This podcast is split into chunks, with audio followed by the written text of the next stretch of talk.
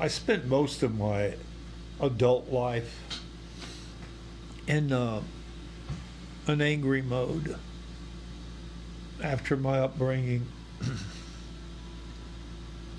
I wanted I wanted someone to blame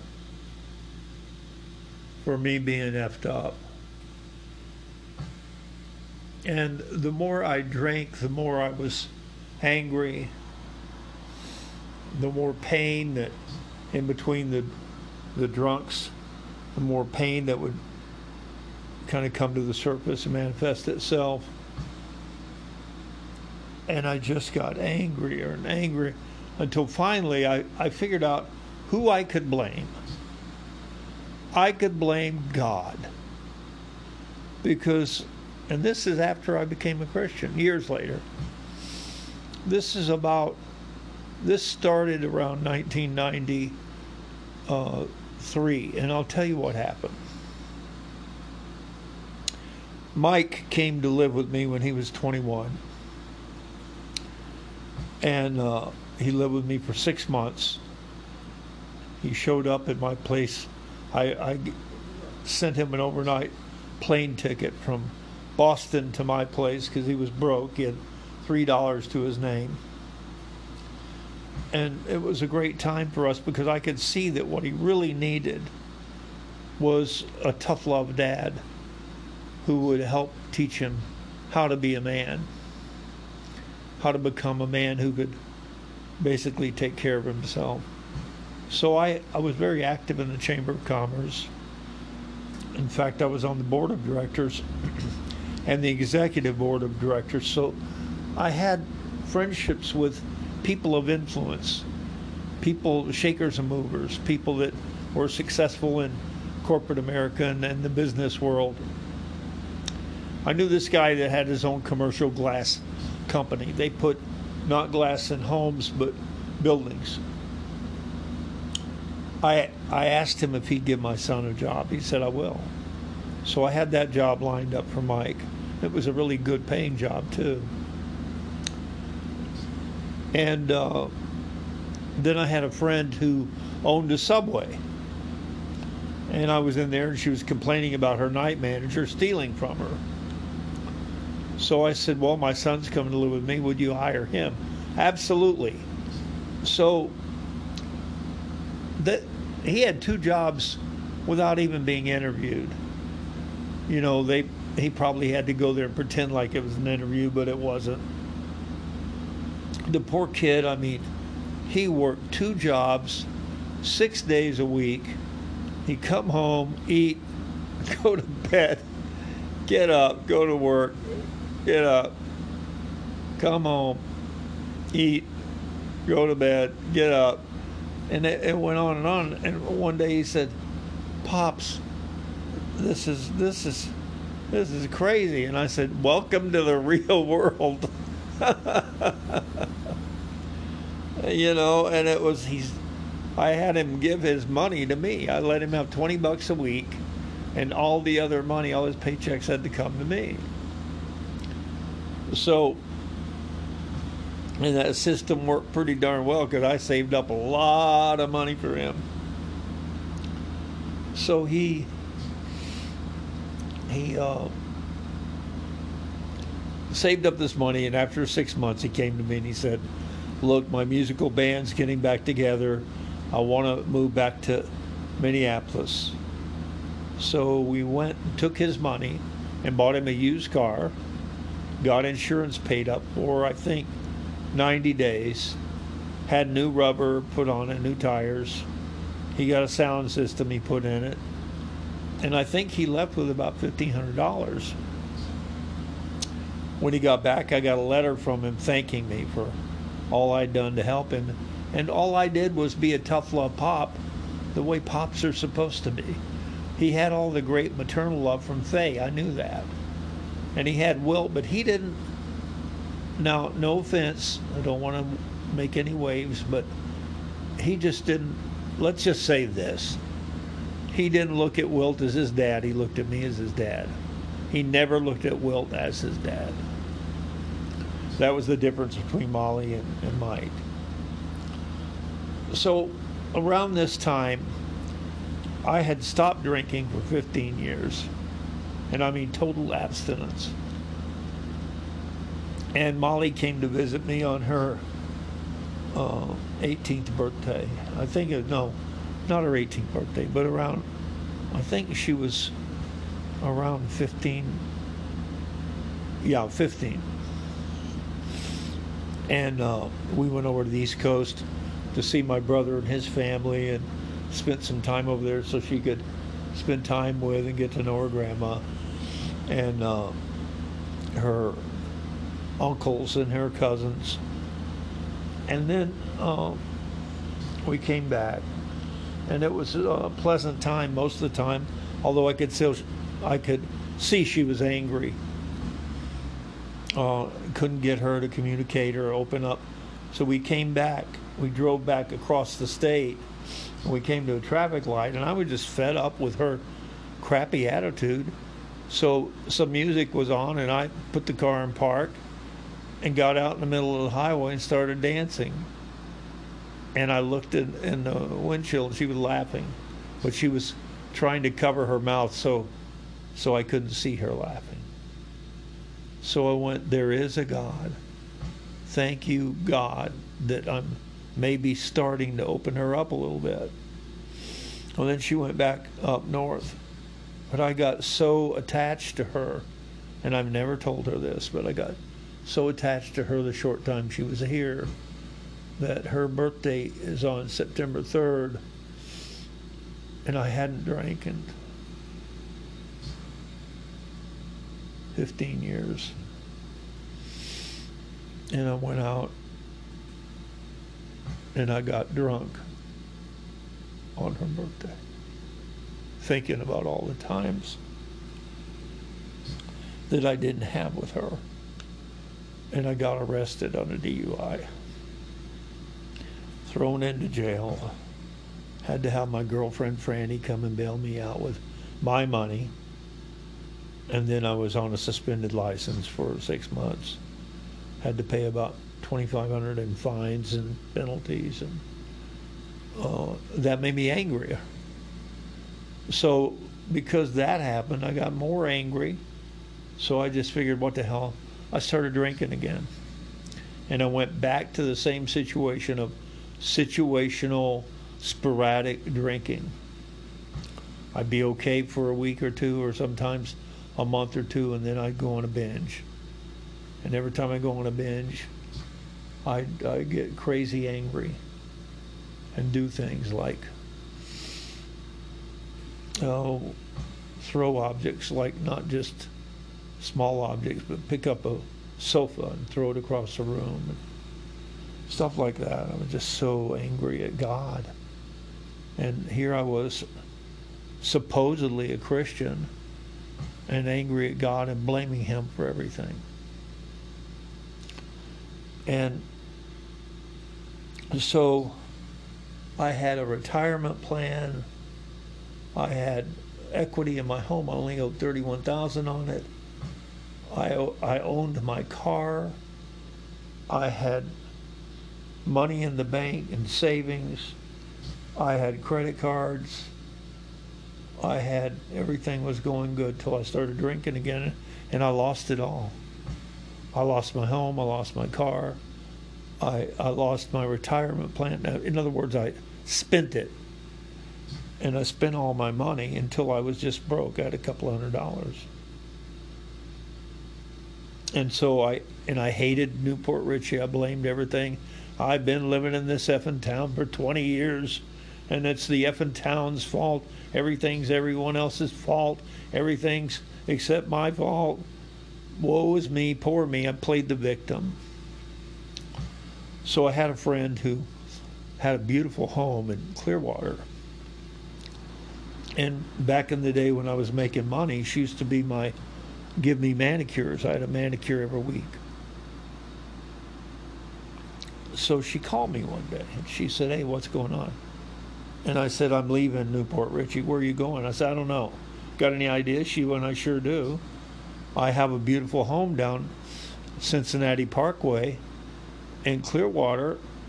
Um, Would you like to house sit it for me? I said, How much how much rent do you need? She goes, No, you don't have to pay me any rent. I just need you to be there and take care of it. And I'm because I moved in with my boyfriend, but I'll still be home, you know, like once a month, maybe twice a month. I said, Sure. So I moved down there with my dog Nala, and I had no vehicle. I had no I had no car. So I had a friend uh, take me down there, Viana, and drop me off with uh, just a few possessions. Everything else I let go. And so with Lynn, the the homeowner came and she went, "Where's your car?" And I said, "I don't have it." I didn't want to tell her it was repossessed. I was too ashamed. So I just said, Well, I don't have it. I don't have a car. And so she said, I'll tell you what, I've got that 87 BMW there that's just sitting there. Why don't you use that? And you pay me whatever you can whenever you can. So I started using a BMW. Started getting back on my feet. I went and called on some of my old insurance customers sold enough insurance to get caught up and get ahead, have some money in my hand and in the bank. Uh, and then she came. Oh, and then that car blew up. I was going down 275 down to uh, St. Pete to drop a can of field, and it blew up. So I had to get AAA to to uh, bring it home, and the mechanic said it cost three grand to to fix it. It blew a head gas. No, it blew a timing belt. And so I, I gave it back to her and I said, Look, I, I can't pay you any more on this car. I think I was paying her 100 bucks here, 150 bucks there. So she took the car back and gave it to her son who wanted to rebuild it. And then uh, I was, I met a woman from Ozona who had a sister who lived in Oldsmar who had a home with a garage rental, and I rented there from the, from uh, April of '98 to September of 2005. Let's see, two, no, till September of 2003. But all of this time I was still drinking. Now I had gotten back into church so I was calming down a little bit, but I was still angry and blaming God. I blame God for losing my family. I blame God for going bankrupt. I blame God for this, for that, and the other. Find something, ask me who I blamed. It was God. It was all God. Oh, how could God do this to me? Oh God, if you were everything you say you are and you're love in the Bible, how could you do this to me? Well, I guess I, I didn't read the parts about judgment and karma, you know, uh, punishment, discipline. so I got into Oldsmar in the community, and the first thing I did was um, I had a went to one of my customers, my old customers, and sold him a large annuity, and I made a, a ten thousand dollar commission. So that kind of get got me going again. Uh, and but I didn't know what I wanted to do. Uh, now, if you go back and listen to one of the earlier podcasts called uh, Kismet, you'll find out what happened, what how I became a photographer and all that. But anyway, so at this time, um, I wrote a lot of poetry, and in the community there at Oldsmar, they had poetry readings once, once a month. So I went and read some of my poetry, and the director of the art center uh, came up to me afterwards, and she said, "I really like your work. Have you written anything else?" I said, "I'm working on a stage play." And she said, Really now? I said, Yeah. And she said, Well, we have a, an adult theater, but we don't have a director. Um, to direct it, and would you be interested? I said, I have absolutely zero experience at that, but yeah. So I did research, found out what directors do and all that.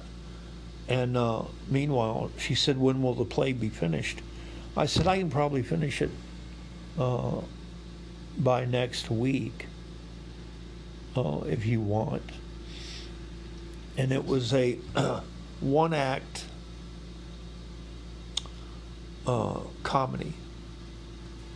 It was about a, a, uh, Florida Health and Fitness Center back back in the day. They they would sign people up for lifetime contract, make them make a big deposit, large monthly payments, and then they'd shut them down and take all their money. So it was like an expose on them, and I made it humorous by exposing them.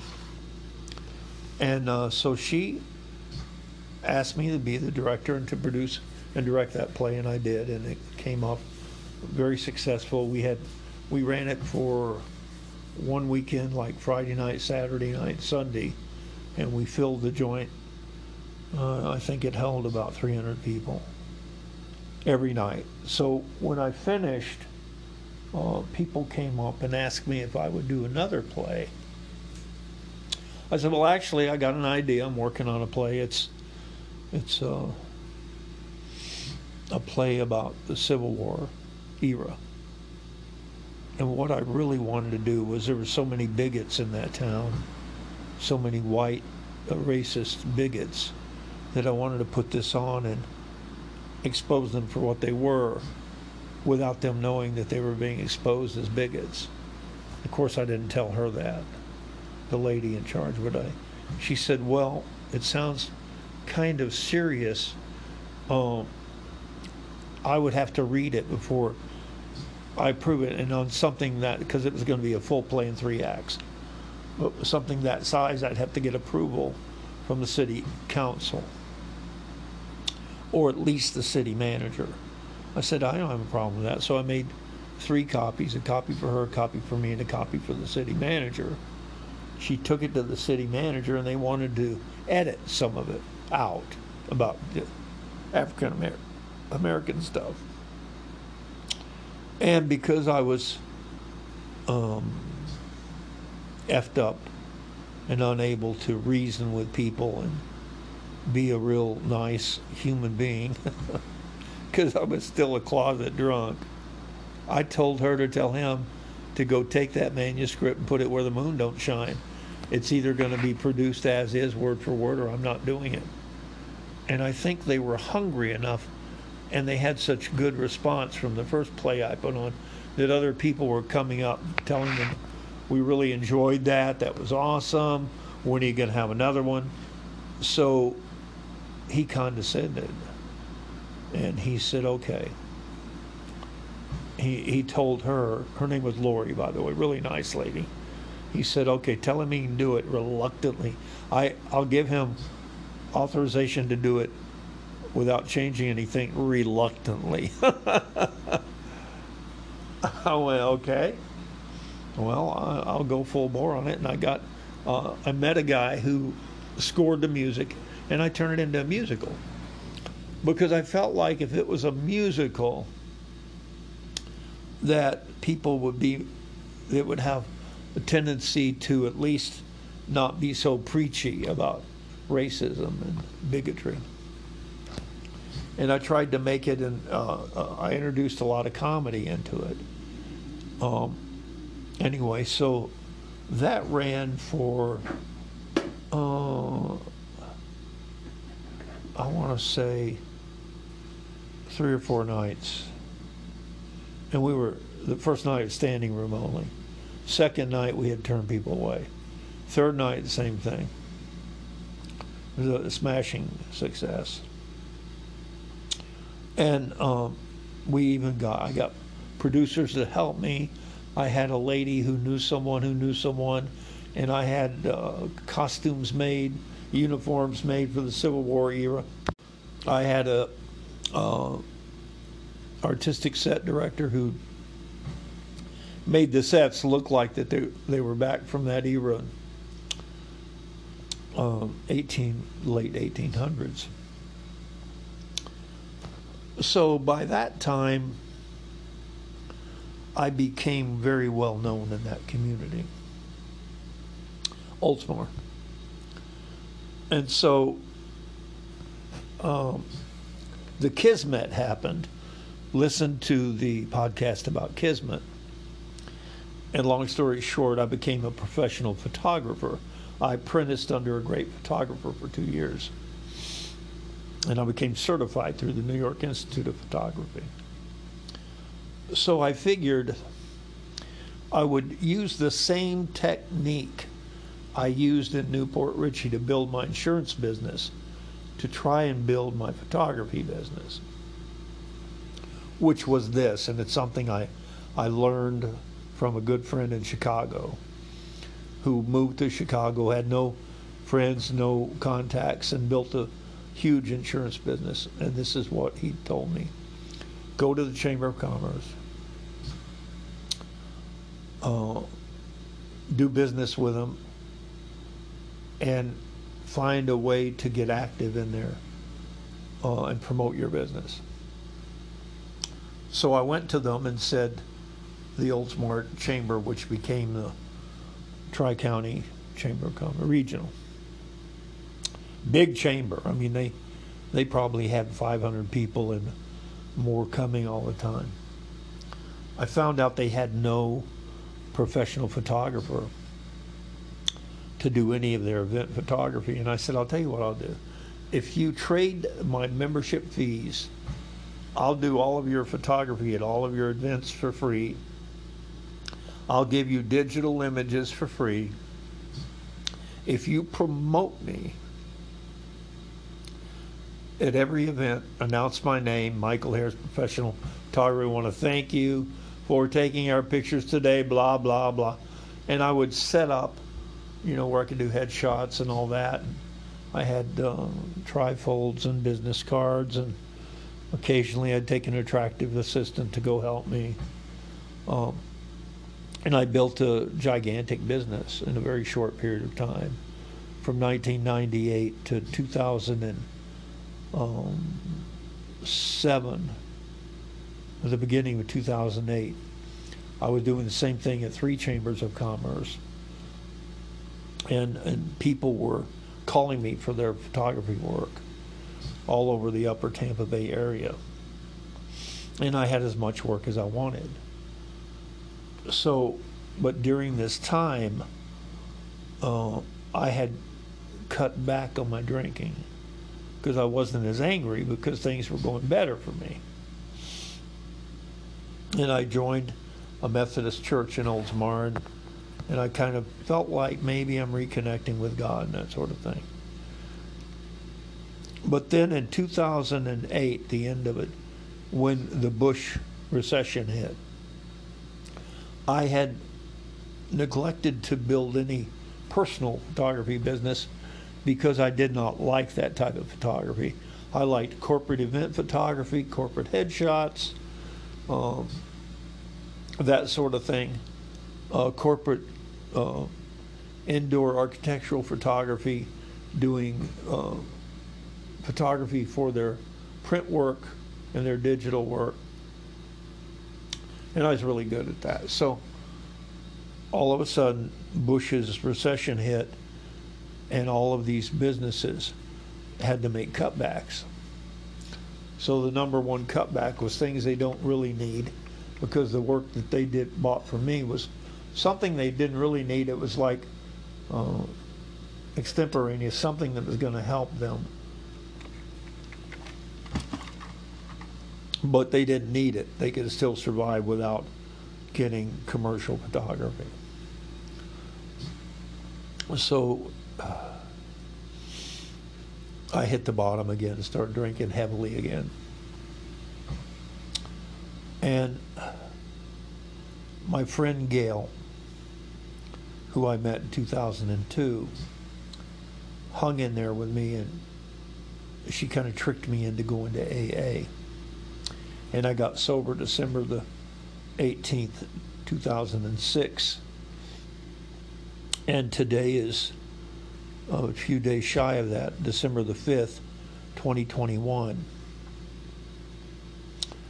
Uh, so I'll have 15 years of sobriety, God willing, on the 18th of this month.